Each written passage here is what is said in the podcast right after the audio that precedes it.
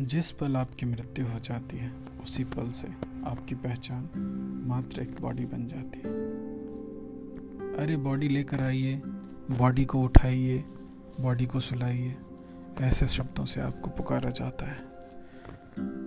वे लोग भी आपको आपके नाम से नहीं पुकारते, जिन्हें प्रभावित करने के लिए आपने अपनी पूरी ज़िंदगी खर्च कर दी। इसलिए निर्मिति को नहीं, निर्माता को प्रभावित करने के लिए जीवन जियो। जीवन में आने वाले हर चुनौती को स्वीकार करो। अपनी पसंद की चीज़ों के लिए खर्च करो। इतना हंसो इतना हंसो कि पेट दर्द हो जाए। आप कितना भी बुरा नाचते हो, फिर भी नाचो। उस उस खुशी को महसूस करो। फ़ोटोज़ के लिए पागलों वाले, बच्चों वाले पोज दो। बिल्कुल छोटे बच्चे बन जाइए। क्योंकि ज़िंदगी बहुत बड़ी है।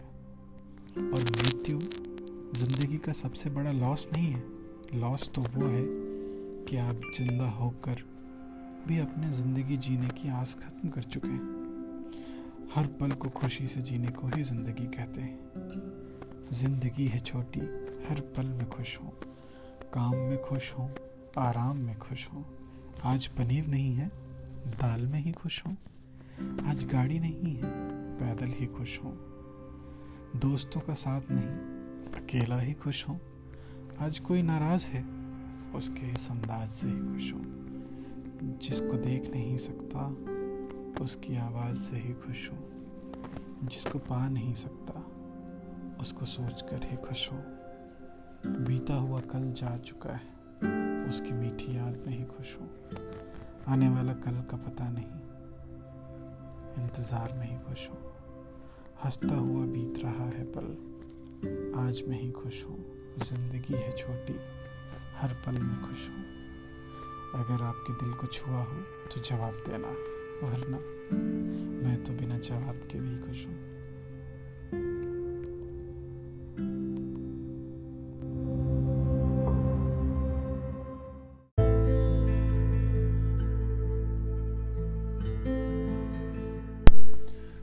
एक नया दिन और एक नई कहानी के साथ आप सभी के बीच उधार के समोसे डीएम साहब की ज़िले में पहली नियुक्ति थी, लेकिन साहब को चैन का। नियुक्ति के पहले ही दिन चल पड़े शहर के औचक निरीक्षण को। एक गरीब परिवार से निकलकर कलेक्टर तक का सफ़र तय करने में भी तो खूब चलना पड़ता था। गरीब की बचपन में शुरू की हुई पदयात्रा आजीवन चलती ही रहती। थकान और शिथिलता का तो मानो गरीब अपना बैरी बना बैठा हो। फ़र्क तो पड़ता है शहरी बाबुओं को। हाँ तो साहब निकल पड़े अपने कार्य के साथ। पहला पड़ाव यूनिवर्सिटी रोड था। लंबी कतार में पुस्तकों, बर्तनों, कपड़ों आदि की दुकानें और कुछ छोटे मोटे ढाबे और भाप उड़ाते चाय के स्टॉल। अन्य तंग रास्तों को छोड़ दिया जाए तो मुख्य सड़क थोड़ी चौड़ी थी, इसलिए कहीं कहीं रिक्शे वालों को पार्किंग स्थल का भी काम करती थी, जहाँ वो थोड़ा बहुत सुस्ता लेते थे। वैसे जेठ की दोपहरी में सुस्ताने के लिए जगह नहीं, जिगरा चाहिए बाबू। दरोगा साहब को तुरंत कलेक्टर साहब के आने की भनक लग गई। फिर क्या था? सड़क को काफिला गुजरने लायक बनाने का काम युद्ध स्तर पर शुरू हो गया। चौड़ीकरण से नहीं, चौधरीकरण से। चल भाई, अंदर कर खोपचा। एक हवलदार चिल्लाया, तेना सुनिया नहीं ताई, पीछे कर जो टोकरी। अब तक तो लोगों को पता चल ही गया होगा कि कोई बड़ा साहब रास्ते से जाएगा। अब चाय क्या, समोसा क्या, दोनों मूक दर्शक बन ग्राहकों के इंतज़ार में हैं और उनको बनाने वाले इंतज़ार कर रहे हैं कि साहब जाएँ तो फटाफट काम शुरू करें।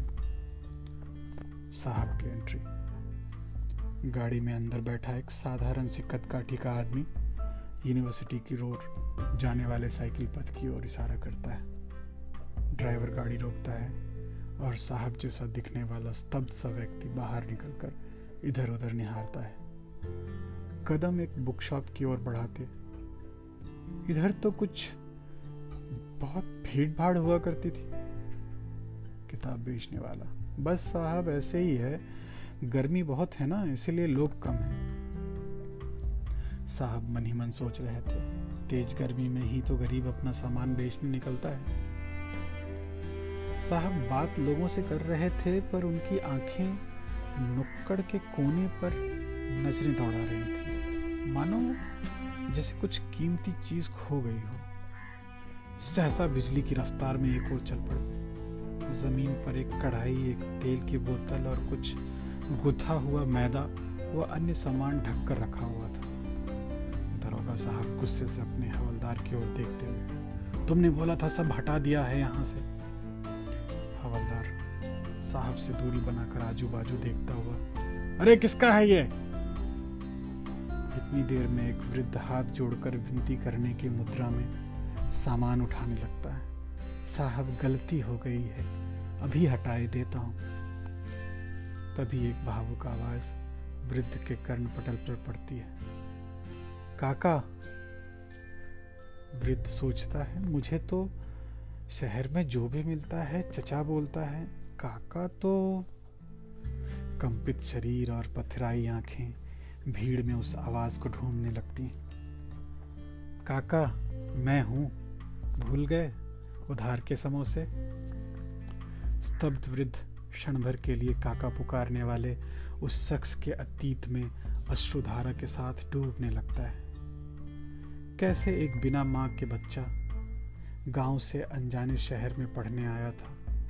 कोई भी तो नहीं था उसका यहाँ, सिवा अपने जैसे कुछ गरीब लोगों के।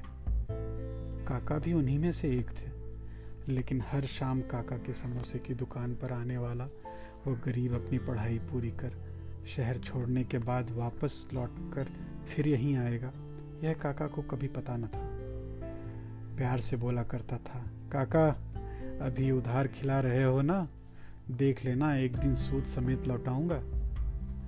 अब ऐसा प्रतीत हो रहा था मानो आज मूलधन ब्याज सहित सन्मुख खड़ा भावना रूपी मूलधन में काका को चक्रवृद्धि ब्याज भी जो मिल गया था। जहाँ एक तरफ़ काका शब्द सुनाई दिया, वहीं साहब और वृद्ध दोनों एक दूसरे को पहचानने में तनिक देर न लगी। साहब तुरंत काका से लिपट पड़े। साहब की निगाहें अपनी मूल्यवान वस्तु को ढूँढने में कामयाब हो गई। समोसा तो बहाना था, एक ऐसा बहाना जिसने दोनों को अनजान शहर में एक दूसरे से जोड़े रखा। गरीब को गरीब ही जानता है और भावनाओं का संगम चाय समोसे की दुकान पर ही मिलता है। स्तब्ध मशीनीकृत समाज और स्थानिक प्रशासनिक मशीनीकरी को पीछे छोड़ साहब का कारवां काका को लेकर आगे बढ़ चला।